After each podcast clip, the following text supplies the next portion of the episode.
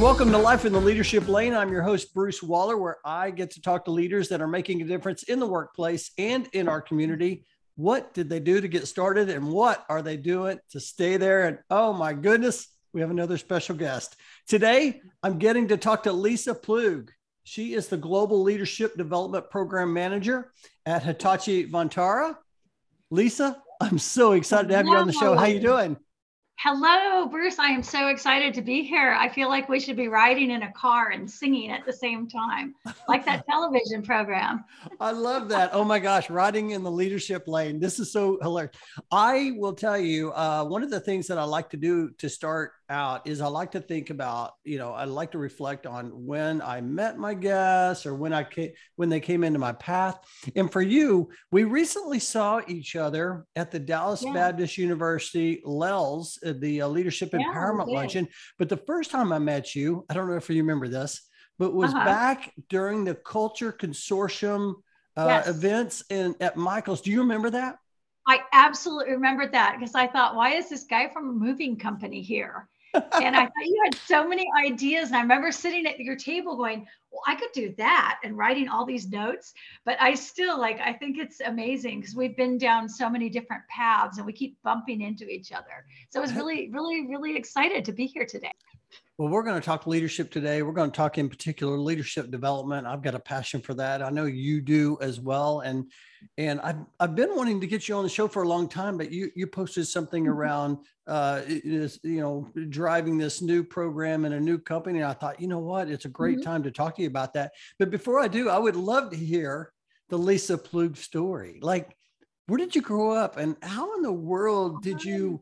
Arrive in this uh, global leadership development uh, program today? It's such a good story, Bruce, because it's one of those things where you just have to be flexible. And so I think that started when I was really young and we moved five times in, in elementary school.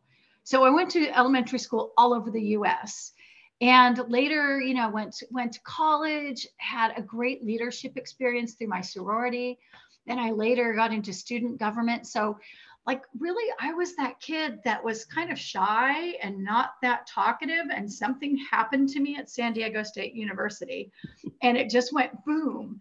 And then, you know, I remember being like 18 or 19, and I'm in a sorority, Alpha Phi, and my my friend said, "Why don't you run for an office?" And I thought, "Well, why not?" So, if I could say one thing that really guides me, it's that whole question of why not and you know, from there I mm-hmm. joined student government. And from there I got to travel and go to conferences and things. But what I saw was really that ability to help others. So as I was in a role, I was the president of the Panhellenic Association, which is all the Greek organizations or all the women's organizations. And I thought, well, who's going to take my role when I leave? And here was my friend Stacy, who's an amazing person. I said, why don't you run? She said, well, why not? And so it just kind of starts that thing of getting other people excited about you're doing what you're doing because a lot of times you don't think of it. You need somebody to say hey have you thought about hmm. dot dot dot? And so i've tried to be that person. So growing up in america lots of different experiences. Started working in arizona at a bank and i was an internal auditor. Uh, it was not the best job for me and it was very boring and tedious. And to me, like sitting in a basement spreading financial statements was not fun. So uh, they asked for somebody to help with United Way. And they said, Lisa, you're the youngest person on the team. Would you like to go to some high schools and teach people economics? And I said, Yeah, absolutely. So I could get out of the office and go out. And I did that every couple of weeks for a year. And I just loved it. And I bought an economics textbook and the teacher said, Hey, can you talk about supply and demand today? And so I did. And I just happened to know enough about it to be not too dangerous. But I found that, you know, students would come up after me and they'd say, Hey, I really like that story you told, or that really made sense to me. And I remember being a student sitting in a class and thinking this is not very interesting. So I thought if I could make it interesting, then people will be inspired and move forward so that's kind of where it starts is that asking somebody would you like to do something? And they said well i guess so. Sure why not? I love so that. from, by the way i'm thinking right now lisa your next book is called why not? Why not? That is fantastic. Oh my gosh i'm going to be using that. Why not? Um, that that's so good, and I and I love how you were able to figure out a way to connect, connect mm-hmm. with those students right because that right. i mean if you just start talking numbers they were like uh not really maybe not they, well, they were all filing their nails you know yeah. and not really taking notes and then i kind of brought it down to like yeah. daily life how does yeah. this impact you Where so yeah that yeah oh my gosh that is so fantastic and so how did you uh how did you finally get to texas Okay, well, Texas was not ever something I planned. and I actually left Arizona and moved to Europe. So I lived in the Netherlands. So, yes, I speak Dutch. Ploeg is a Dutch last name. And I uh, worked for a couple of different companies, a shipping company. And the deal was, I was a banker and I thought I would, you know, I've got a I've got an MBA in international finance. I thought I'd go into banking and I got there and couldn't find a job. But this shipping company is called TNT Express. And they had a job for somebody who was called a training, a, a financial systems training executive. And I thought, well, I could do that. so I kind of taught myself how to do it. And a couple of years later, I'm in China and I'm teaching people how to use mainframe computer systems to do a track and trace um, application. And I'm training them. And I've never done this. And I kind of taught myself. So you know this is uh, this is the thing that i've invented myself about four times so i'm really in my fourth career and i think because you have to be fearless about things and to take that jump and think well if it doesn't go very well i guess i could find something else but along mm. the way you learn so much that you become like I, I guess i guess that learning guides your path and your direction I like that. You know, there's a lot of people that might be listening now that have always thought about making a leap, but they're uh-huh. comfortable where they're at. They can't quite right. make that leap. And but you seem to be able to do that uh, with no fear. Or was there fear and you just made yourself do that? Probably a combination. I really needed a job. and well, yeah, that's motivation. that's the motivation. You know, I think, but then later I'll tell you, Bruce, this is where I really, really leap, leapt into it. Um, I worked for Nike for a couple years, which was fantastic. As we all know, Nike is a big global sports company, and I'm not the most athletic person. And I, you know, I didn't know that much about it. Great place to work. And then I went through a layoff, and it was really, really kind of debilitating. And it was the same time that my first child was born. And I thought, well, I'll take some time off. And so a couple months go by, and then a couple more months. And I'm at a barbecue, and a friend said to me, you have all this business experience. Why don't you work at the university? We need practitioners to work with students to tell them about the real world of business. So, you know what I said? Why not?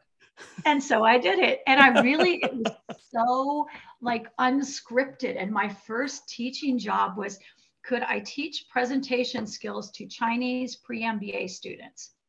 So I did. I bought a book on presentation skills. I practiced, I wrote and I'm, I'm good at presenting. I've done Toastmasters and things. And I came up with a curriculum and I taught it to them, and they liked it. And then it went from there to could you teach a, a finance class or an economics class? So I was actually in the economic or in the um, the academic world for 10 years. And I ended up the last four years at Maastricht University, which is a very, very good business school in the Netherlands, and I taught marketing. So there I am teaching people market research. And I thought I have come a long way from that basement in Arizona where I was, you know, crunching numbers. But what I really realized is I love working with people so much. Mm. And that helping somebody understand something or to think about where they want to go in their career was so gratifying. And I would find people as I was walking to get coffee and they'd say, uh, Professor Ploeg, Professor Ploeg, can I ask you a question? And it would be something, you know, what do you think about this job? Or which direction should I go? Mm. Or our marketing team is practicing for something. Could you come and watch and give us some feedback? So it was really amazing and it really kind of it really kind of changed my perspective on what I wanted to do because of that. I think the warmth that comes back from developing people and seeing them go somewhere and find their way.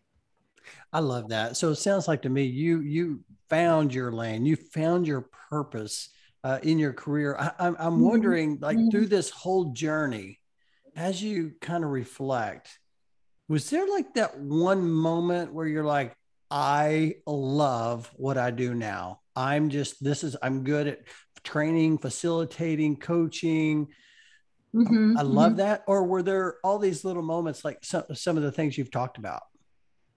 Yeah, that's a good question, Bruce. I think it's a lot of different moments. Mm-hmm. Like when I came, so you asked me how I ended up in Texas, and that was 12 years ago. So I was yeah. not a leadership development person when I came here. And I was working at Texas Women's University teaching their executive MBA. And that was a Saturday class for people like you and I that might be pursuing an MBA and having full time jobs and probably have kids and other things. And I would go in there on a Saturday for an eight or nine hour class. And it was so hard and tiring. But you know what? Those people were into it. And it was one of the coolest moments because I'd go there and I'd start talking about these six or seven chapters they had to read and prepare them for this giant presentation they were going to make. And it was just really fun. And I thought, wow, they're asking me. I get to stand here and give them all my wisdom, which, you know, I guess I've got a lot of it. But that was one of those things that really, really impacted me. And I loved doing that. I didn't love the really long day and I would yeah. be dead tired. So for any of us that have facilitated, you know, a whole day of facilitating and especially having to go really deep in content can be just exhausting. But I think that was one. Um, I think really there have been so many moments like that. I love writing content. I'm building a mentoring program right now for Hitachi Vantara. I've written massive amounts of content. I put together this structure and I built it in two or three different platforms, and that's really fun. But now I kind of miss talking to people. So oh. I go back and forth. Oh, I yeah, see. I like I like that variety. I, I know what you mean by that because when I, I recently did a keynote speaking event and I was so energized going in, a great day at the conference, just a full day, ended with dinner. I got home and I was so exhausted. It was uh-huh. exhausting uh, and energizing at the same time. Hey, I, I want to ask you this. You know, uh, you talked about what you're doing now. I, one of the things you posted on LinkedIn was you are now developing this global leadership development program. And it sounds massive. Like it sounds so big. Uh, I, am curious, talk a little bit about that and, and how do you take that from big to little? I mean, I would think you'd have to break that down. It's going like to probably take a while. Yeah, right. Yeah. yeah. Yeah. That's it. Yes, that's true. So what I'm doing at Hitachi Vantara is this mentorship program. So it's part of global leadership, but okay. I think they've had different iterations of this smaller scale mentoring that was face to face. I used to work at Mary Kay and we had a great, really focused mentoring program. So this one is going to be for everybody. We have about 8,000 employees, but Hitachi okay. Limited has 350,000. So this program will eventually be for everyone at Hitachi total, like anything with Hitachi in the name. So it's a pretty big task. And I started just researching and thinking about it and going back to what I knew and talking to people and getting feedback. You know, what didn't work before? Why do people not follow through? What are the biggest challenges? So I really looked at it from the mentee perspective, giving them a toolkit, from the mentor perspective. Then what's the value proposition? Like, why would I want to spend time doing that? I've mentored a lot of people formal, formally and informally and I think mentoring is a tough thing because unless you have it very structured, it really you're leaving it to two people who may or may not click. And they may have a goal, but then things can sidetrack. And I hear a lot of stories where people say, Oh, my mentor is great, but we really just socialized a lot. Mm.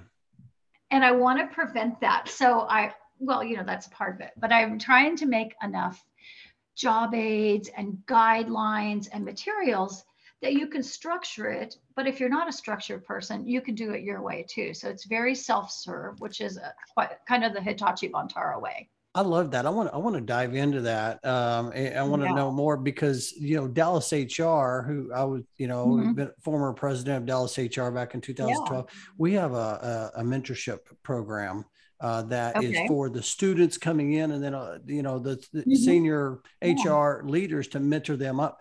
But I want but I want, before I go there, I want to ask you this. on this journey that you've been on, like this has been an Uh-huh. incredible journey. Like every time you start a new conversation, you're talking about this new place that you worked at and all these really cool things you've done. Uh, was uh, uh, have there been some mentors that have helped you get to where you are today? And and if so, what what was it that Yeah. was so great about what they did for you? Yeah, there have been quite a few. I was thinking about that this morning. So when I went to the university and I was not an academic, I had a fantastic boss and mentor who was just what made it good is that she would give me enough guidelines, but then let me figure things out myself. Mhm. Here's what you need to do, and here's what I suggest you do. But she was very open to those conversations. So she was a guide and a very experienced person we still keep in touch. I still follow what she's doing, but she, you know, she was very like a very strong figure for me and very helpful in helping me to understand that I could do all of this. I don't have a PhD. I would love to have a PhD, but I don't have one. So a lot of times in the academic world, you use people who have a lot of experience and probably an MBA alongside. And you know, she said, "Oh, of course you can do this. You've got all this all this wisdom." So that helped me to feel empowered Mm. um, when I came to Texas and I knew really nobody, and really not, I moved in with my parents and my two kids. So, you know, I came here completely blank and had to kind of start over. I did some adjunct work at universities, so Texas Women's, TCU, and um, later at UT Dallas. But this wonderful woman, her name was Rhodey Kate, and she hired me at Mary Kay. And she said, um, and I remember the interview because I'd gone through so many interviews and like nobody would hire me. And I couldn't figure out what I should do because I hadn't been in the US. I was gone for 20 years. Right. And when I left, you know, I was 28 years old. So now you can figure out how old I am. But anyway, it was one of those things that she was talking to me and she said, you know, you don't have the typical background for a facilitator and leadership person. And that's what I'm looking for but you have all those things with other words on them. Mm. And I said, What do you mean? And she said, Well, you call it training, but I call it facilitation. Mm. And you call it a presentation, and I call it a deck. And so Mm. she went through and spent a lot of time with me just telling me, Here's how to look at it. And you, the thing that struck me is I didn't need to know everything so deeply like you do in the academic world if I'm teaching you about global currency, I better know everything about global currency that you could ask me. But if I'm teaching you about leadership, a lot of times the, the it's situational. Mm. It's well, it depends, and it's a lot more open-ended questions. So tell me more about that.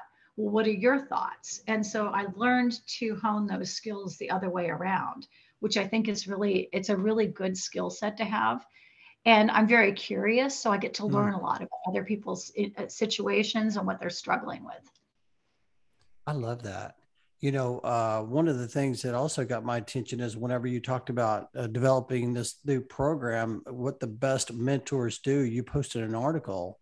It was Mhm, uh, the yeah. Harvard Business Press, and I thought it was really fascinating. I started looking at it, and I, so I just want to ask you, kind of like, what what do you think? You know, as you're building out this program, as you think about these things, as you've been mentored, as you've mentored others, Mhm, like mhm. what is I, I often hear this question like hey what are what are you know maybe three things that make a great mentor yeah i think what makes a good mentor and you don't have to be particularly perfectly skilled so we Mm. sometimes think we have to know everything about something Mm, um, a great mentor is somebody who'll give you a little bit of time. So you Mm. really need to be able to give the time. Sometimes a phone call, sometimes something you've set up. I think that I think it's being able to listen really well to what the person is trying Mm. to achieve. And I think it's someone who encourages and supports. i love that i love that Yeah. you know when you said uh the time i one of the things that i always talk about is availability uh just Mhm. because somebody is a great mentor if they're not available they they, they it may not be a good fit for you and so you just need to make sure they're available for that and i love the listening you know every time i talk to uh i don't know high performers they always talk Mhm. about the importance of listening and Yes. how that skill is underutilized and that you know people need to really hone that skill in because listening is really important and Uh, when you use the word encourage, I mean, like that's my language. I just, I love that. Oh my gosh. Well, well, let me ask you this. Okay, not just maybe it's for this company as well, but I mean, uh-huh. and, and I gave you some questions, but I'm not sure if I gave sure. you this question. But uh, when you go into an organization, you've gone to all these mm-hmm. different organizations. I'm just curious, like, how do you develop influence? Like, you come in and people, mm-hmm. well, they can see you have some skill sets and you bring some experience, right. but they don't know you. Like, how do you develop influence in an organization? Your thoughts? That to me is a very intriguing question. And it's harder now because we work virtually. So, I'm a pe- you know I'm kind of a people person. I like to talk to everybody. I like to know people's stories because I'm a storyteller. So, you know, I've been in the cosmetics industry with Mary Kay. I worked for Baylor Scott and White Healthcare, very different. I worked for RealPage, which is technology, and now I'm at um, Hitachi Vantara, also a tech firm but a virtual firm.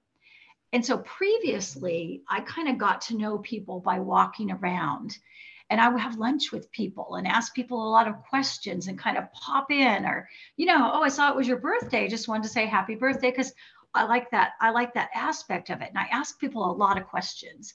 I'm very collaborative on things. You know, if I don't know a question, I want to go ask somebody the answer. So I'm always looking for an organization that has that kind of culture. Now it's been very interesting. So I think to your question, it builds influence when you ask people questions, you listen to them, mm-hmm. because that says, I see you as the expert. What can you teach me something? But also being good at what you do. And I think admitting when you don't know something and you need somebody else's help can be, in many cases, a really positive thing. So, you know, you have to gauge where you are. I yeah. got to tell you, that, that gives me chills. Uh, just you saying that because you because that because I've talked to a lot of people about like vulnerability. Like you have to be mm-hmm. you have to be mm-hmm. able to say, hey, I, I don't know the how, what what's your perspective on this, or can you give yeah. me some insight on this, right? Exactly. And I've been told, you know, I'm I'm very I try to be very humble that way to say mm-hmm. I don't really don't know or I'm not sure. And I've people have, have coached me before and said, don't say that. Don't tell somebody you don't know somebody something. Mm. You should kind of act as if you do or assume you'll figure it out. But I'm really, really honest and I don't like to do that. It makes me feel bad inside. So I'd rather say to you, Bruce, I really don't know the answer. I'm willing to go find out, or can you tell me where I can go for it? I, I think it's not a shark based uh, approach to life. So if you look at people who are more, I, I, I don't know how to explain that maybe more aggressive than I mm. am, they might they might pretend they know the answer or they mm. might give you an answer that they think is right. I would prefer to know, and I think that goes back to my academic roots, that you really need to know that you're right on something before you put it out there for people to debate. So I think that's a, that's a very that's a very tricky thing, and it's very bound in the culture you work in. Mm, I love that. I love everything about that. Uh, as a matter of fact, I've had people talk to me about like networking and not necessarily mm-hmm, mentoring, but mm-hmm. networking. And I told them, I said, "Hey, even with the when the pandemic was going on, the the the uh, the, the, mission never never changed. You still got to meet people. The environment right. changed, but the mission never changed. You just got to figure that out. Hey, let me um let me. I just want to ask you, like, yeah, where, sure. where did the storytelling come from? Like, you are a great storyteller. and I love it because I remember stories. We talked about that before we first came on about the importance right, of storytelling. Right. Uh, but yet, I think you posted a video on storytelling. What, what are your thoughts around that? Like for people listening, because I want I want the people, the audience, to hear this. And if you're listening right now, make sure you got a pen and paper out because there's going to be some gold here. Uh, there might be gold. Um, I actually won a prize for storytelling, which I love. So I took uh, Rance Greene. He's a guy I know from uh, ATD in Dallas. No, okay, I think I I think I met Rance. Is he a former president of ATD um, he in is. Dallas? Okay, yes, I met him at one of the events. Great guy. Okay. Years ago, I went to a thing, and here was Rance, and he was doing. It was one of the um, special interest groups. I went there at lunch, okay. and he was going to talk about recording and how you get really good recordings when you're doing a recorded video. And he had so much information, and I kind of reached out to him. I said, "Can I call you with a question later? I need to know more." And so we connected, and we've kept in touch over the years. And a couple of months ago, maybe it was over a year ago, he started a company and it's something called Tell Me a Story. Hmm. And he's, he, he said to me, Are you interested in storytelling? And I said, Boy, am I ever. So he had the kickoff cohort and I joined, and it was so fantastic. And it really helped me to think more about how do you structure stories because while I'm a good storyteller, I can also probably be a little long-winded. Mm-hmm. Because in my very cluttered, it, I have that uh, disc style of the I. And I like to tell you lots of information and be entertaining. See, that's me. what I mean. So I'm a really high I, and I also have input as one of my strengths. So I know a lots of th- a lot of little things that I can throw in there to make mm. it interesting and juicy and palatable. And you know, Rance said you gotta you gotta start your story and know who your audience is and what's the influence you want to have and what are your points and then how do you wrap it back up. And so we worked together as a cohort and we all had one story and went through and kind of gave each other feedback. It was a very interesting exercise. So you know there's a lot out there but i would you know connect with him if you're interested in learning more because he's really good at helping you figure out how to use the story to make things interesting. Go back to like me sitting in the basement of a bank as an internal auditor and what was wrong with that. There were stories, but I didn't get to tell them. I was just all about the numbers and the facts. And I think we all like to see something vivid, something interesting. You want to know why. Why should I do this? Why should I have one on one meetings with my employees? So I could tell you one of the impacts of having a one on one meeting is it provides you know that that that weekly conversation and i could tell you about somebody who did this well would you like to hear that but i won't tell you. I'm just saying for example and once you kind of explain this story or have you ever heard of this? People's ears prick up like dogs mm. and they think wow there's something kind of intriguing about that. So i think storytelling adds a lot to it besides just you should do it because that's what i said you should do to here's some really good reasons to consider this is so fantastic. I love every bit of this. I, as a matter of fact, I can picture you right now sitting in the chair in the basement of the bank. I mean, yes, as right? you're telling this story, that's what I'm visualizing, and that's what storytelling does as well. And I I talk about, you know, in leadership, man, if you can really get good at storytelling, man, you can mm-hmm. really drive a lot of impact. Well, well, let me let me ask this question. I want, uh, for for those who are listening, and they say, Hey, you know what? That sounds really cool what Lisa's doing with this mentoring program, building out in, in this global leadership development. Uh, what are a couple of, and you don't have to spill everything, but what are maybe a couple of things that you're that will be part of this? What it was a good program look like? What are a couple of mm-hmm. pieces that you're going to make sure and and for those listening, make sure you yeah. put that into for your organization. Right. So I think if you're building a bigger program or you're building a program with a wide span on it, part of the part of what you need to take into account is you've got to provide enough information, enough tools and resources for people who are slower to process or really need to sit down and think deeply. So you've got that group. Then you've got people like me that move really fast and I'm going to look at it and go, "All right, got it. I'm going to move forward." So you mm-hmm. have to have enough across the range. So I think of learning as kind of a salad bar. And if you go to a salad bar and you might, I hate kale, but Bruce might like spinach, and then we're going to have different toppings.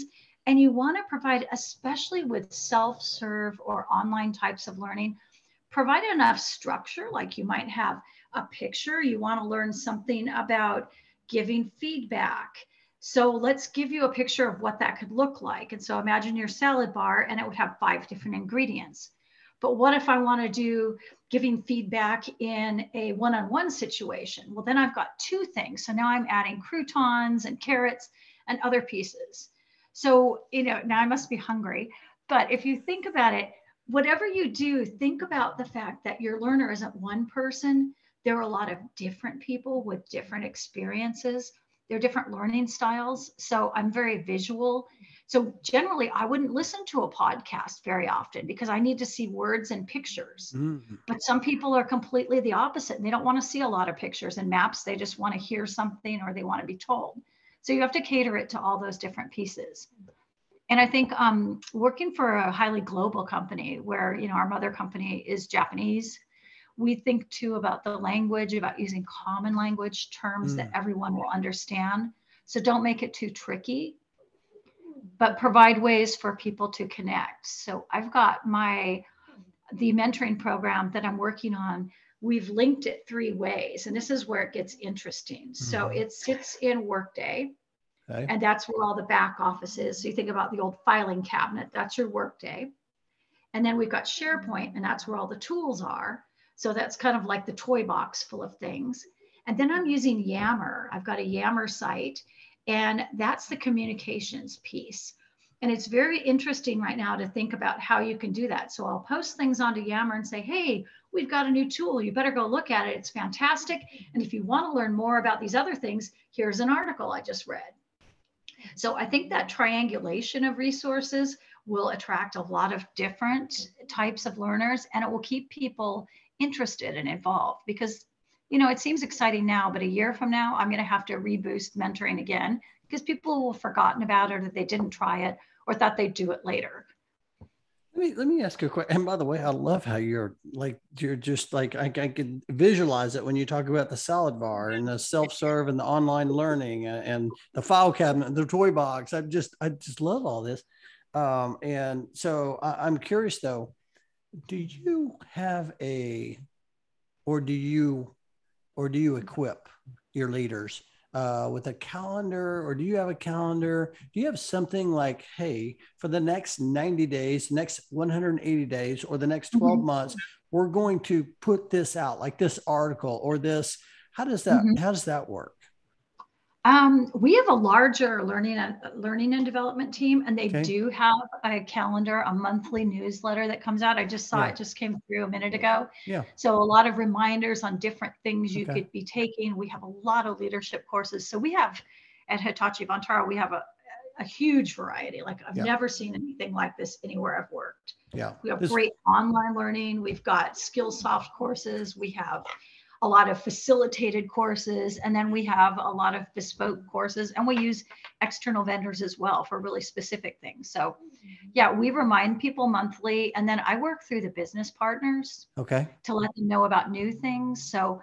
I'll be presenting the mentorship overview to all of these different business partners around the world. So, those will be the late nights and early mornings and just letting them know and answering their questions because that one-on-one touch really helps I can send an email, but if somebody actually like sees me face to face and we talk about it, we share a little bit of information, mm-hmm. kind of like eating lunch or drinking coffee with somebody, it just kind of it kind of helps smooth the way. So you go, oh, tell me more. Yeah. I, I think that. that yeah, that surpasses what anything you could do with an email or a text message or some kind of Teams message. Yeah, I love that. You know, I think continuous learning is the key, right? Uh, mm-hmm. Uh, a lot of mm-hmm. companies or a lot of people they'll put together programs. It's kind of a one-time thing, and then uh-huh. you know uh-huh. we forget about it, and then we go back to it. But just continuous learning. There's so much too on LinkedIn right? You have the yeah. LinkedIn learning. I mean, with technology today, there's just so much, it's everywhere. So you're able to offer, I feel like mm-hmm. you're able to more guide guide your your program and everything. I just I love all this.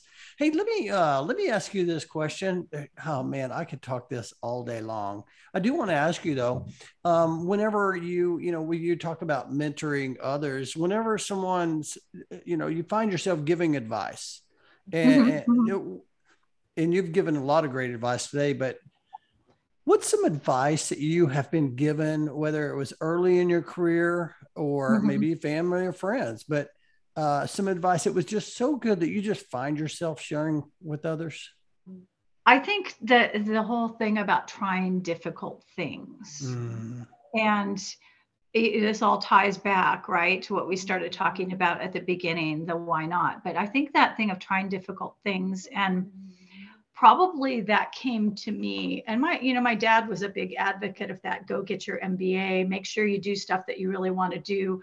And i remember being very young and thinking which major do i want to have? I'm going to go into the business school. It looks like everybody goes into marketing especially women go into marketing.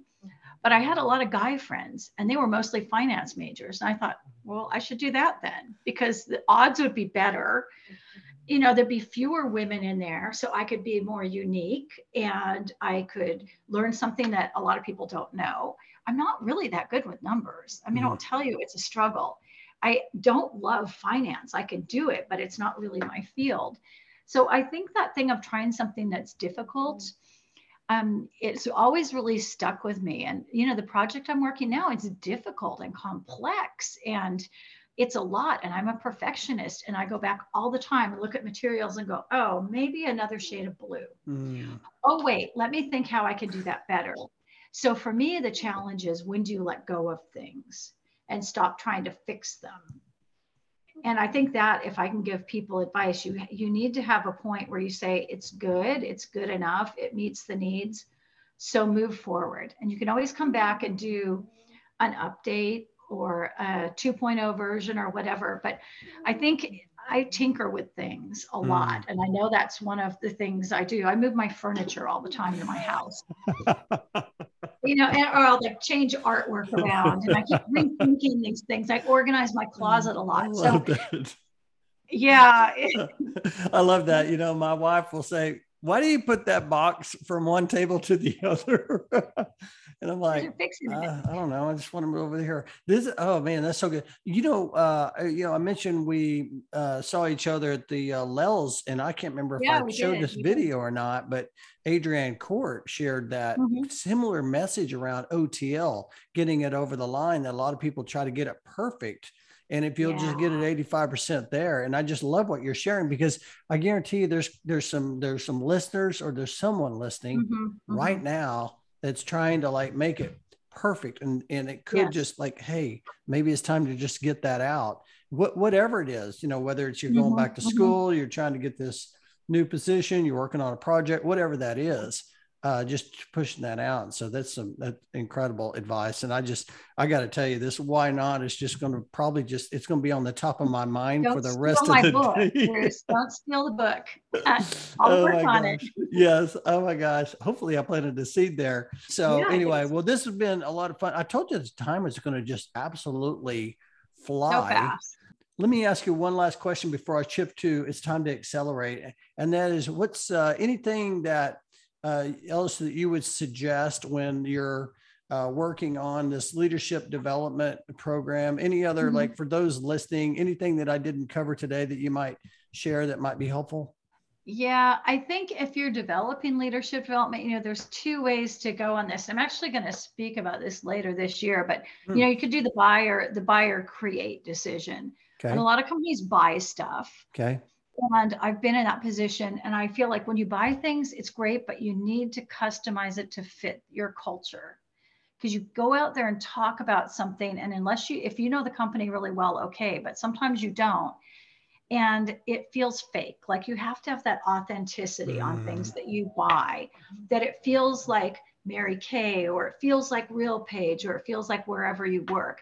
And you tie it together, and you do that through storytelling right? So you can have a PowerPoint with three bullet points. You can talk about them when you tell the stories behind it. People start relating. And if you don't have the stories, ask for stories because mm. everybody's got one. So I think on that. And then when you're making and creating things, you cannot create content in a vacuum. So again, you need to go out and ask people who do these things well. You need to test things with other people. You need to ask people a lot of questions. Hey, here's what I'm doing. What do you think? So I have a trainee right now from Japan and she's here for a year and she's so wonderful. She's, you know, young in her career and I will show her things and say, "All right, can you look at this with your with your younger eyes and tell me if this makes sense?" So we were doing some cultural training. I asked her to have a look at it and she said, "Yeah, it's not really that relevant. So let me let me help you." And she did. And she updated all these things and showed us something that was so much better than what we had envisioned because she had that like front of that front row knowledge that she's lived in Japan. She knows what things look like and she knows what's hip and current and what appeals to people in her generation. So sometimes you got to reach out to the people who really know it and then bring it back in. And boy, did I learn a lot talking to her and so I've really appreciated the chance to have like we would call that reverse mentoring. Keep, I keep saying, Madoka, tell me what you know. What do you know about this? What are your thoughts about that? So she's right now kind of reverse mentoring me and teaching me what's cooler and hipper and how do young people in the younger generation really want to learn. And I think I mentor her by showing her sort of, you know, the ways I've done it and the thought process I have around it. So it's a great relationship. And I feel so, so blessed to have this reverse mentoring. I love that. Oh my gosh, this is so good. And I love what you said about uh, if you don't have the stories, go ask for the stories. Mm-hmm. Make sure you're telling the story in your your organization. Man, this has been so good. So much oh, fun. My right? goodness, Lisa. This is so good. Hey, we're going to shift to it's time to accelerate. I'm going to ask you just a few fun questions as we kind of in the segment. And the first question I always like to ask is Would you rather read a book or listen to a podcast? And you know what I'm going to say, and it's book because of the visual aspect. Yeah, I'm going to. Of course, it book. is. Yes, book, and I've got a. I'm reading the best book right now. When you say the best, you. I'm on that. Like I'm on the cliff now. I'm okay. on the edge. So I've got this woman who's speaking for us in a couple weeks. Yep. Um, Leanne Meyer. Love that. Yep. She's South African, and the book is called "Climbing the Spiral Staircase." How women can navigate their careers and accelerate success and it's very different than I thought. And she really forces you to look at like, how do you define success? Mm-hmm. And why do you want to be successful this way or that way? And isn't what you're doing already successful? So fantastic book. I, I promised to review it and put it on LinkedIn because I told her I would, but I've enjoyed it so much. That's fantastic. I'll put that yeah. in the show notes so people can link oh, to that if they want to check that out for sure. Hey, you listen, I know you work a lot. I mean, you got a lot going on. Yeah. um, but outside of work, like, what do you like to do? Like, what energizes you? Oh gosh. Well, I love to travel. So that's my big thing. Um, one of my favorite places in the US is New Orleans. So I've got a daughter there and anytime I can go to New Orleans, I can eat some food. We go listen to music, and I love how old it is and, you know, kind of the antiquiness and the culture of New Orleans. So for a quick weekend, that's what I love to do. And um, yeah. Interesting you brought that up. Uh, SHRM 22 is in New Orleans this year for the uh, annual oh, conference. Oh, it's in, really? it's uh, June the 12th through the 15th. And I've been interviewing some different people about, you know, going to the conference and I oh, will fun. be there. And and what's interesting is this will be my first visit to New Orleans. So I'm gonna have no, to get with you on you the places to go. You, I'll give you the tips and I'll give you one word of advice. Stay off Bourbon Street. Just like everybody goes to okay, so it's like being a Dutch person and living in Holland, people would meet me and they'd say, Do you have wooden shoes? Do you do you go to Amsterdam? Mm-hmm. Do you, mm-hmm. you know these very typical things because we right. tend to see things kind of stereotypically. The same thing. People will not like New Orleans because they assume it's all Bourbon Street, and it is not. So go see some of the cool things, and I'll give you some tips. I cannot wait. I will follow up with you on that. Okay, here's my last question. Okay. Lisa, okay. this is the one of my favorite questions. Lisa, 10 years older, is knocking at your door and you're going to go answer that door. What's she going to tell you? She's going to tell me to slow down, take more breaks. Yeah, I think slow down, um, uh, think more, and don't be in such a hurry and just get it over the line. Because that drive for like always being the best and that winning and the perfection thing, it can you can be like a hamster on a wheel. And so, you know, 6:30 last on Friday, I was still working on something and my boyfriend's like, Hey, we're going to dinner in 10 minutes. Are you ready? And I'm like, Almost, almost, almost, almost. and you know, he comes over and I'm running upstairs. I'm like, Five minutes, I'll be there. So I wish I would take a little time back and just not do that all the time because you kind of miss out on the really nice things too. I love that. That is a wise 10 year older Lisa. I love that. Yeah. Oh my gosh. You are definitely living life in the leadership lane. I appreciate you coming on the show so much today. Hey, for those who are listening that heard something that they're like, man, I need to connect with Lisa. How is the best way for them to connect and learn more? Um, you can look at my LinkedIn page. It's Lisa Ploeg, P L O E G. I am the only one in the whole world with this name. So you'll find me. And my what do you want to call it? It's not a hashtag, but my address is Lisa Ploeg knows leadership. Mm. So you just type Lisa Ploeg knows leadership, it should come up. And I also will mention that if you're going to connect with Lisa on LinkedIn, be sure and uh, put in the notes that you heard her on the Life in the Leadership Lane podcast. It helps with that connection right off the bat, and so she'll know why you're why you're connecting. Hey, I really appreciate you. So much wisdom, great perspective. I know that the listeners are going to get a lot from this. And uh, I can't wait to share it. And I appreciate your friendship so much. Thanks for coming on the show, Lisa. Oh, Bruce, that was so much fun. You made my Monday so happy now. It was just fun to talk to you and kind of energize and share stories and ideas. And yeah, so I will look forward to seeing you soon. Yeah, I can't wait to share it. I'll let you know when it plays and uh, I'll talk to you later. Okay, thanks. Bye.